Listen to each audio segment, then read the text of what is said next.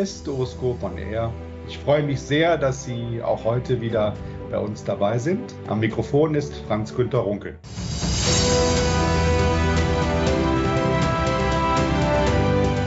Heute folgt der zweite Teil unserer Podcast-Trilogie zum 74. Kongress der Deutschen Gesellschaft für Urologie in Hamburg. Wir picken uns wieder drei Highlights aus dem Kongressgeschehen heraus und möchten sie Ihnen gerne zu Gehör bringen.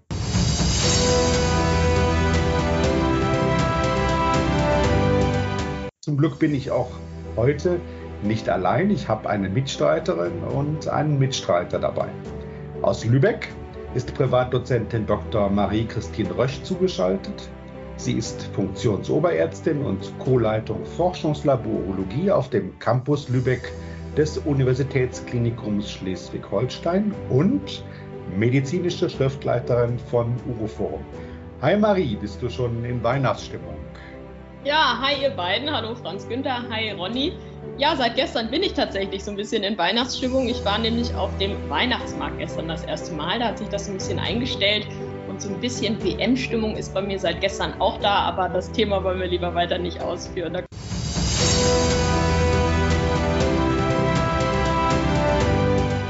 Ja, wir haben noch einen dritten im Bund, wie beim letzten Mal auch. Das ist Dr. Ronny Reimer. Er ist Fachredakteur Urologie der Mediengruppe Oberfranken in Kulmbach. Hi Ronny, wie steht's denn bei dir mit Adventszeit und Weihnachten? Hi ihr beiden, ähm, noch nicht so viel mit ähm, Weihnachtsstimmung. Vielleicht, wenn ich halt ein bisschen mehr Deko dann sehe und ein bisschen mehr Glühwein bekomme, dann vielleicht noch mehr, aber jetzt erstmal noch nicht. Spätestens zum 24. klappt es eigentlich immer.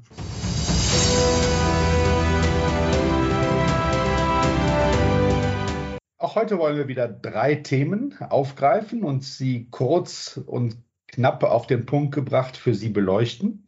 Marie startet jetzt mit der RACE-IT-Studie zur neoadjuvanten Radioimmuntherapie beim Harnblasenkarzinom. Was gab es dazu Neues in Hamburg, Marie?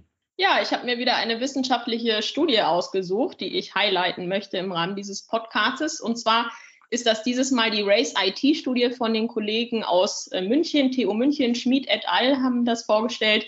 Das war eine prospektive multizentrische Phase 2-Studie, die die Kombination aus einer Strahlentherapie und einem Checkpoint-Inhibitor präoperativ, also neoadjuvant untersucht hat vor der radikalen Zystektomie beim lokal fortgeschrittenen Blasenkarzinom. Und äh, das ist eine ganz spannende Studie und auch ein ganz spannendes Studienfeld. Die perioperative Therapie beim Harnblasenkarzinom wird ja gerade sehr beforscht. Vor kurzem gab es ja in der adjuvanten Situation, also nach der Operation, die Zulassung für Nivolumab für bestimmte Patienten, also ein hochspannendes Feld. Die Kollegen aus München haben in ihre Race-IT-Studie hm, Patienten eingeschlossen mit einem lokal fortgeschrittenen Harnblasenkarzinom. Die Patienten durften auch in der präoperativen Bildgebung auffällige Lymphknoten haben, also klinisch N+, CN+, war also erlaubt und die Patienten ähm, haben kein Cisplatin bekommen, also waren entweder unfit dafür oder haben diese cisplatinhaltige Chemotherapie abgelehnt. Cisplatin ist eigentlich die Standardchemotherapie in der Neoadjuvanz vor der radikalen Zystektomie. Und die primäre, der primäre Endpunkt dieser spannenden Studie war die Rate an Patienten, die diese Therapie, also die Kombination aus Bestrahlung und dem Checkpoint-Inhibitor, komme ich gleich noch genauer dazu, komplettiert haben.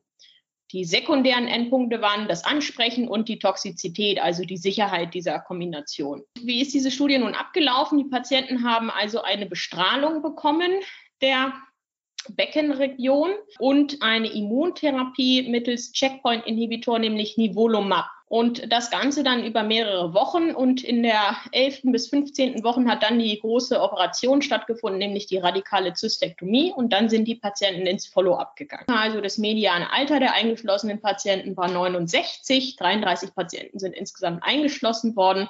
Und das Follow-up der Studie war 11,2 Monate. Äh, immerhin ein Drittel der Patienten, also 30,3 Prozent, ähm, hatten Lymphknoten hatten einen Lymphknoten-positiven Status in der präoperativen Bildgebung, also waren CN+. Das ist wichtig für die Auswertung nachher. Weil das eben eine Phase-2-Studie war, die vor allem auch auf die Sicherheit abgezielt hat, haben die Kollegen nach elf Patienten eine sogenannte Safety-Interimsanalyse durchgeführt. Und hier haben sie was Spannendes festgestellt.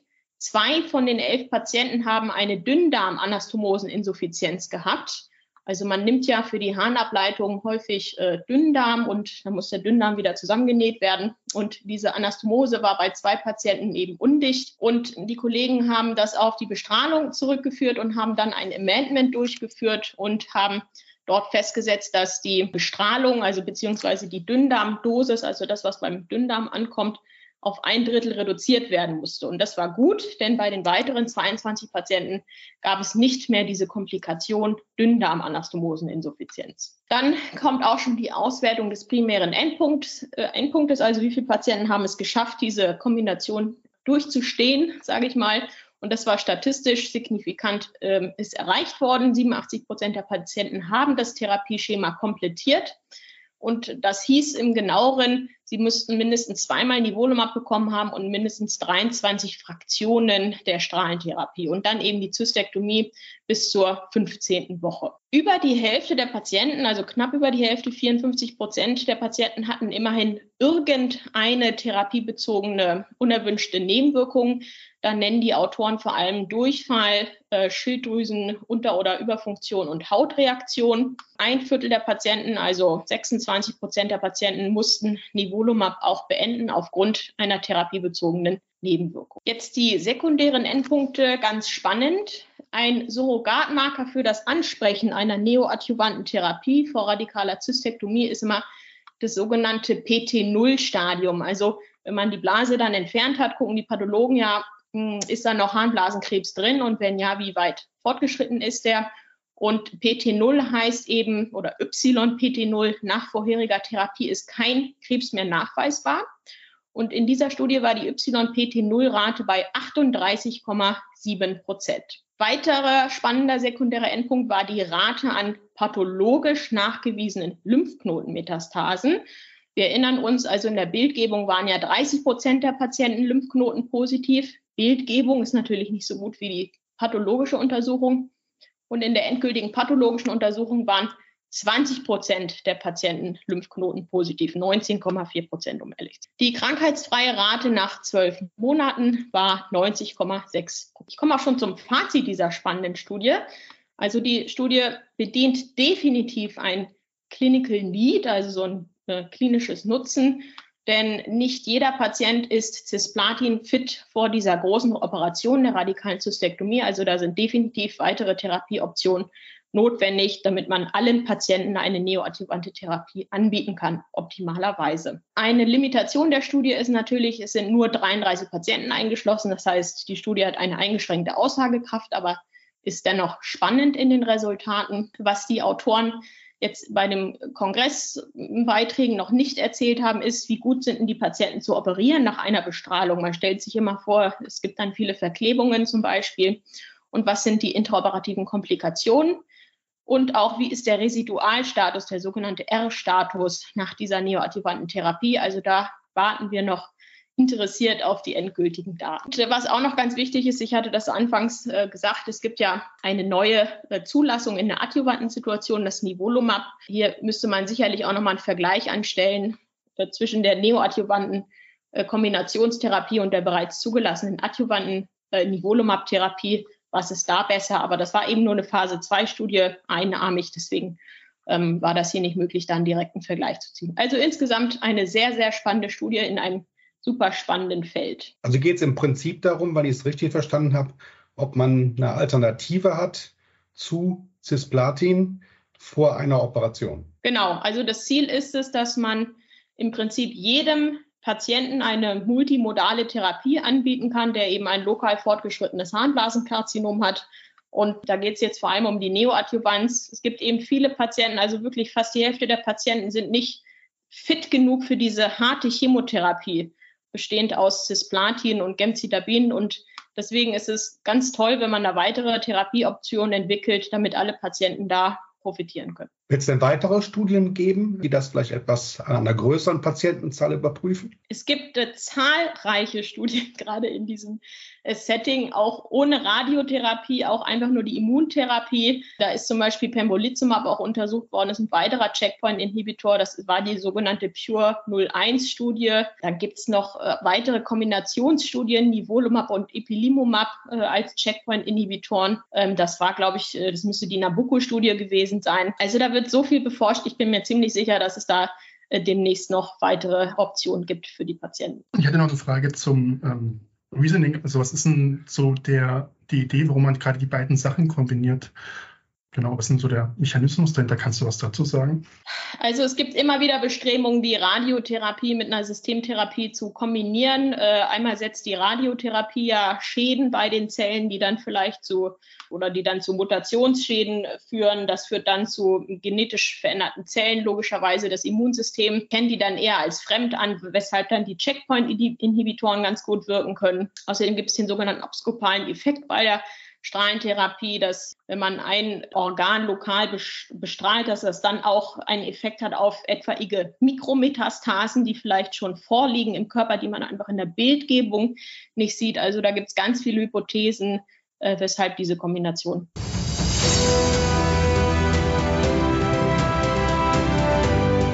So, dann machen wir jetzt einen kleinen Szenenwechsel. Wir richten die Scheinwerfer jetzt aus auf die Deutsche Gesellschaft für Urologie, die ja der Veranstalter dieses 74. Kongresses gewesen ist. Wir haben beim letzten Mal schon berichtet, dass die Stimmung sehr gut war und dass viele Urologinnen und Urologen und Gäste es genossen haben, einmal wieder persönlich miteinander in Kontakt zu treten und auch ein bisschen Geselligkeit äh, zu genießen und das deshalb so etwas wie eine, wie eine gehobene Stimmung in Hamburg zu spüren war. Ich wollte jetzt in meinem Beitrag so innerhalb dieses Podcasts nochmal drei Aspekte rausgreifen, die mir besonders wichtig erscheinen. Das eine ist ein Mensch, eine Person, Professor Margit Fisch. Sie ist ja die allererste DGU-Präsidentin nach 115 Jahren Verbandsgeschichte. Sie ist diejenige, die im Grunde den, mit den Feminismus in die äh, DGU und auch in den DGU-Kongress eingeführt hat. Und sie hat jetzt in Hamburg auch die Urologin als Zukunftshoffnung auf den Schild des Fachgebiets gehoben. Bereits vor Hamburg war sie so etwas wie eine Vorreiterin der modernen Entwicklung in der Urologie. Sie war die allererste Urologin, die ihre komplette Facharztweiterbildung in der Universität Mainz absolviert hat. Sie war die erste Urologin, die in, in Mainz habilitiert hat. Und sie war weiterhin die erste Ordinaria als Direktorin der Klinik und Poliklinik für Urologie im Universitätskrankenhaus Hamburg-Eppendorf. Darüber hinaus hat sie bereits im letzten Jahr zusammen mit einigen anderen die Arbeitsgemeinschaft der Urologinnen in der DGU aus der Taufe gehoben. Diese Arbeitsgemeinschaft besteht aus einer Fülle von Gremien. Zum, zum einen gibt es eine Art Steuerungsgruppe, die so ein bisschen die Ergebnisse zusammenfasst und guckt, wie man das strategisch nutzen kann.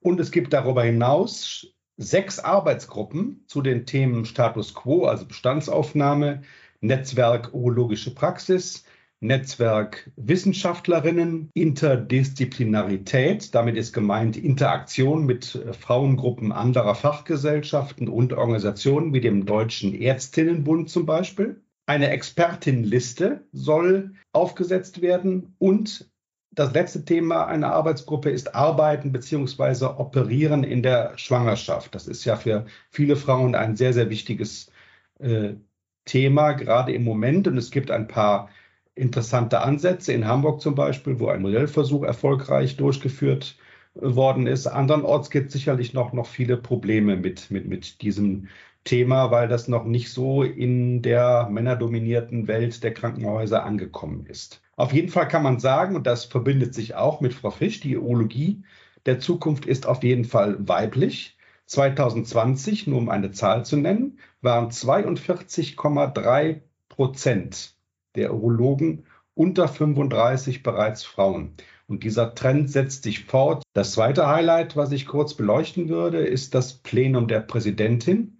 Das ist wirklich ein besonderer Höhepunkt im äh, Ablauf des Programms gewesen. Professor Gerhard Eninger ist Mitbegründer äh, der deutschen Knochenmarkspenderdatei, also ein ganz berühmter Mann, hat in die Immuntherapie der Zukunft eingeführt. Noch hat die zelluläre Therapie viele Kinderkrankheiten, aber am Horizont leuchtet bereits die Hoffnung für viele schwerkranke Patienten auf. Professor Marilyn Addo war da. Sie ist führende Infektionsforscherin am Hamburger UKE. Sie berichtete über Lektionen aus der Covid-19-Pandemie und zog dabei eigentlich am Ende ein relativ positives Fazit. Heute, so sagte sie, kennt die Wissenschaft viel mehr über die Pathogenese und Spezifität der SARS-CoV-2-Pandemie.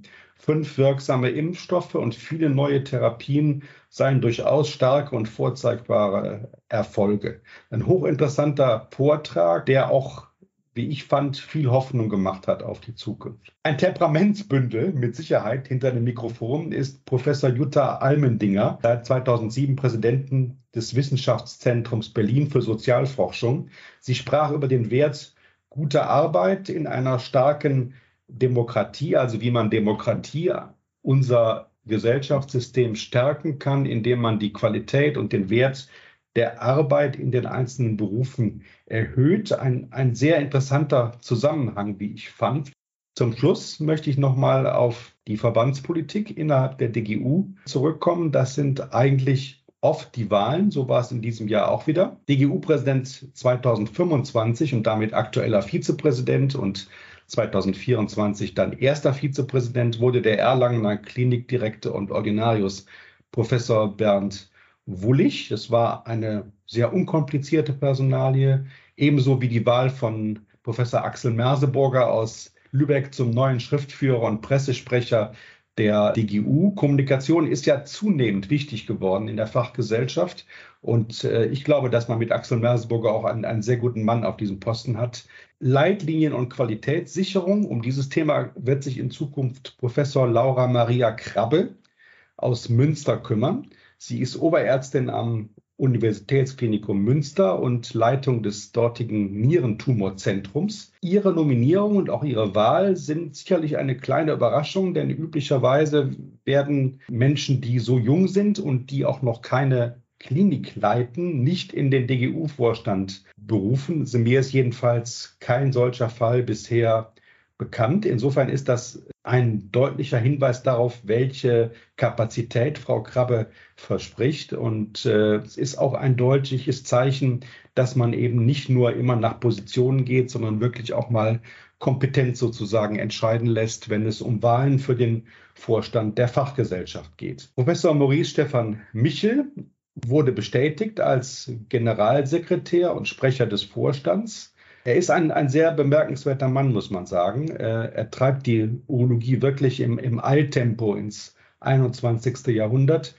Mit 7200 Mitgliedern und Mitgliedern ist die DGU heute größte europäische Fachgesellschaft in der Urologie. Und er hat sicherlich entscheidend dazu beigetragen, dass die Modernisierung und auch die Flexibilisierung der Fachgesellschaft in den letzten Jahren so gut gelungen ist. Bereits heute bereitet er sozusagen auch das Feld für seinen Nachfolger, denn 2024, so sagte er mir, soll Professor Max Burger aus Regensburg folgen und sein Amt übernehmen. Burger kennt ja bereits die Vorstandsarbeit aus seiner Tätigkeit im Vorstandsressort Forschungsförderung, die er mehrere Jahre lang geübt hat. Also alles in allem ist die DGU gut aufgestellt. Äh, der Kongress war sicherlich äh, ein großer Erfolg und man kann gespannt sein auf das, was da in den nächsten Jahren noch kommt. Ja, super, Franz Günther. Ich finde das super. Es hat mich total gefreut, dass du die Arbeitsgemeinschaft der Urologinnen als Highlight erwähnt hast. Äh, und äh, da hast du ja auch erwähnt, dass es da so eine Expertinnenrunde gibt. Da bin ich nämlich Mitglied und es macht total viel Spaß, da mit den Kollegen zu arbeiten.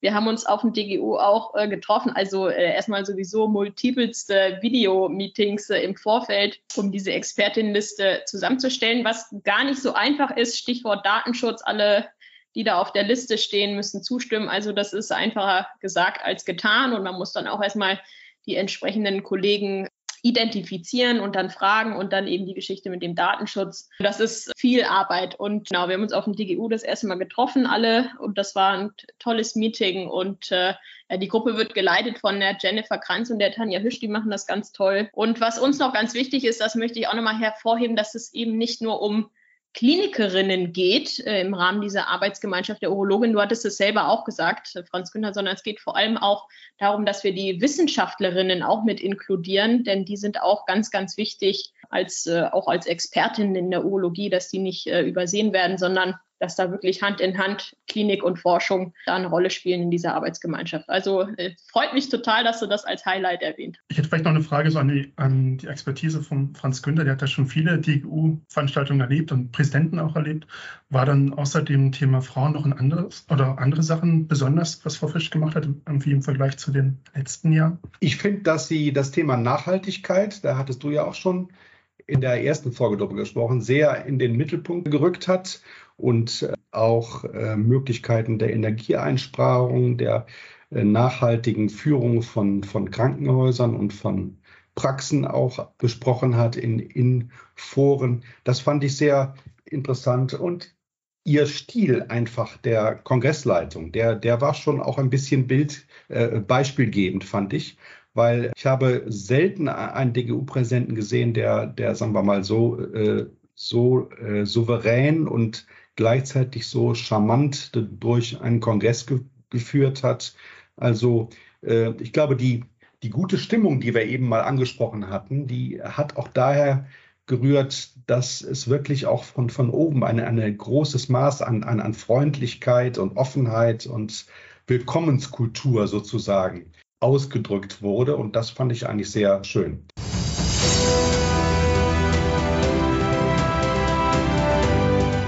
Hätte mir, also wir haben letztes Mal auch so eine Session rausgesucht vom DGU, die ich ein bisschen auch highlighten wollte. Das fand ich ganz spannend. Da ging es so um Geschichte und da um ähm, zwei Schwerpunkte, Wissenschaftspreise und Frauen in der Urologie. Und passt jetzt auch thematisch zu dem, was wir davor schon gesagt haben, ganz gut. Also den historischen Teil haben Friedrich Moll und Jörg Schultheis übernommen. Das und vielleicht auch nochmal, wer Zugang hat dazu, das nochmal nachzuhören.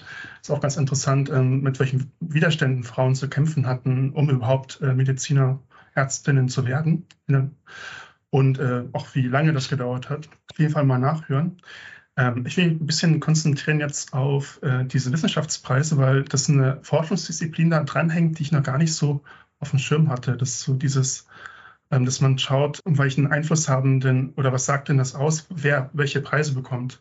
Und da gibt es eine Forschungsgruppe an der Heinrich-Heine-Uni in Düsseldorf, so um Nils Hansson und Annegret Dreher. Und gerade der äh, Vortrag von Annegret Dreher hatte einige ganz spannende Zahlen. Also sie hat erstmal angefangen mit so ein bisschen der Ist-Lage, dass so zwei Drittel der Studierenden sind im Fach Humanmedizin eben Frauen. Und wenn man sich aber dann anschaut, dann Akademie weiter nach oben, ähm, Promotionen sind schon weniger und dann ab Habilitation ähm, bricht das halt ganz stark ein, der Frauenanteil. Sie hat halt gemeint, okay, das können halt biologische Gründe haben und andere Sachen, aber vielleicht ist auch ein Grund, dass Frauen einfach nicht die richtige, gleiche Wertschätzung in der Wissenschaft bekommen wie Männer und Wertschätzung drückt sich eben da sichtbar aus in Form von Preisen. Hat anhand von einigen Studien zeigen können, dass Frauen einmal weniger Preise bekommen als Männer und auch andere Preise. Ich muss ein paar Zahlen vielleicht so nennen.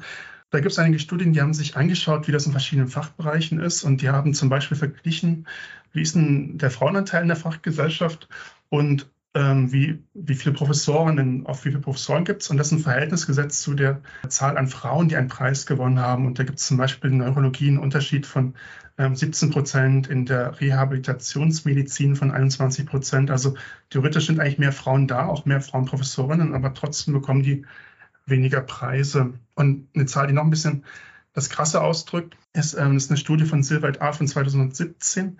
Die haben sich 14 Fachgesellschaften angeschaut und da die Preise für ganz besondere Leistungen. Ähm, die haben festgestellt, dass Anteil von Frauen in diesen, von diesen ähm, hochkarätigen Preisen, der lag zwischen 0 und 8 Prozent, obwohl der Frauenanteil zwischen 14 und 49 Prozent ähm, in diesen Fachgesellschaften liegt. Und bei 10 von diesen 14 Fachgesellschaften hat eben nie eine Frau einen von diesen höheren Preisen gewonnen, was ja ähm, schon ein bisschen bemerkenswert ist, was man auch nicht demografisch wegreden kann. Was auch ist, also Frauen bekommen weniger Preise, Frauen bekommen eben auch andere Preise. Und sie auch zeigen an Studien, dass Format A von 2019 zum Beispiel, dass Frauen eher für Lehrtätigkeiten oder für ihr Engagement in der Fachgesellschaft geehrt werden, als für ihre Forschung oder für ihr Lebenswerk. Ganz spannend, dass da irgendwie auch einen gewissen Bias gibt.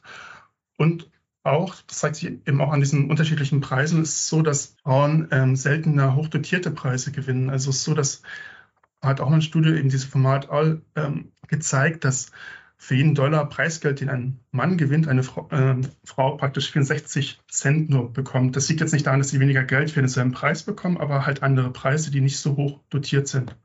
Worüber ja auch wieder Wertschätzung ausgedrückt wird. Ich denke, das umreißt ein ganz interessantes Problem, was ich noch nicht auf dem Schirm hatte und zeigt es eben auch mit handfesten Zahlen. Sie hat dann noch versucht, das einzuordnen und ein bisschen erklärt, wie es mit den Bias zusammenhängen kann, warum das so ist und eben zum Beispiel dafür geworben, dass eben auch in Vergabegremien, dass da Frauenanteil höher sein müsste und andere Lösungsstrategien gezeigt, wo ich einfach empfehle, das mal auch sich anzuhören. Das jetzt reicht die Zeit jetzt leider nicht, das alles darzustellen. Das war ein ganz spannender Vortrag. Ronny, gab es denn eine Analyse auch zu unserer Urologie? Du hattest ja so eine Analyse äh, vorgestellt. Also haben die da auch mal für die Uro ähm, so eine Analyse durchgeführt? Wird, glaube ich, dann kommen noch. Das wäre vielleicht auch ganz Spannendes im Auge zu behalten. Und vielleicht kann man ja auch mal die nochmal anschreiben, ob es eine Uro-Form was dann veröffentlichen. Hm.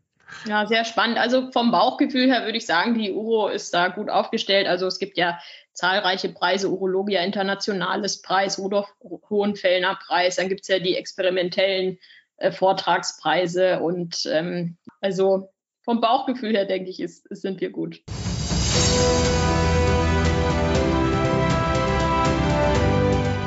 Ja, das war bereits der Schluss unserer zweiten Folge der DGU-Trilogie. Ähm, da wir uns jetzt vor Weihnachten nicht mehr hören werden, möchten wir drei Ihnen, liebe Hörerinnen und Hörer, äh, frohe Weihnachten und einen guten Rutsch ins neue Jahr wünschen. Gleichzeitig aber schon wieder daran erinnern, dass wir im Januar zurückkommen dem dritten Teil und wir würden uns alle wahnsinnig freuen, wenn Sie dann wieder uns anklicken. Wir sagen Tschüss und bis zum nächsten Mal. Tschüss, schöne Weihnachtszeit. Ja, tschüss. Genau, schöne Weihnachten. Bis Januar.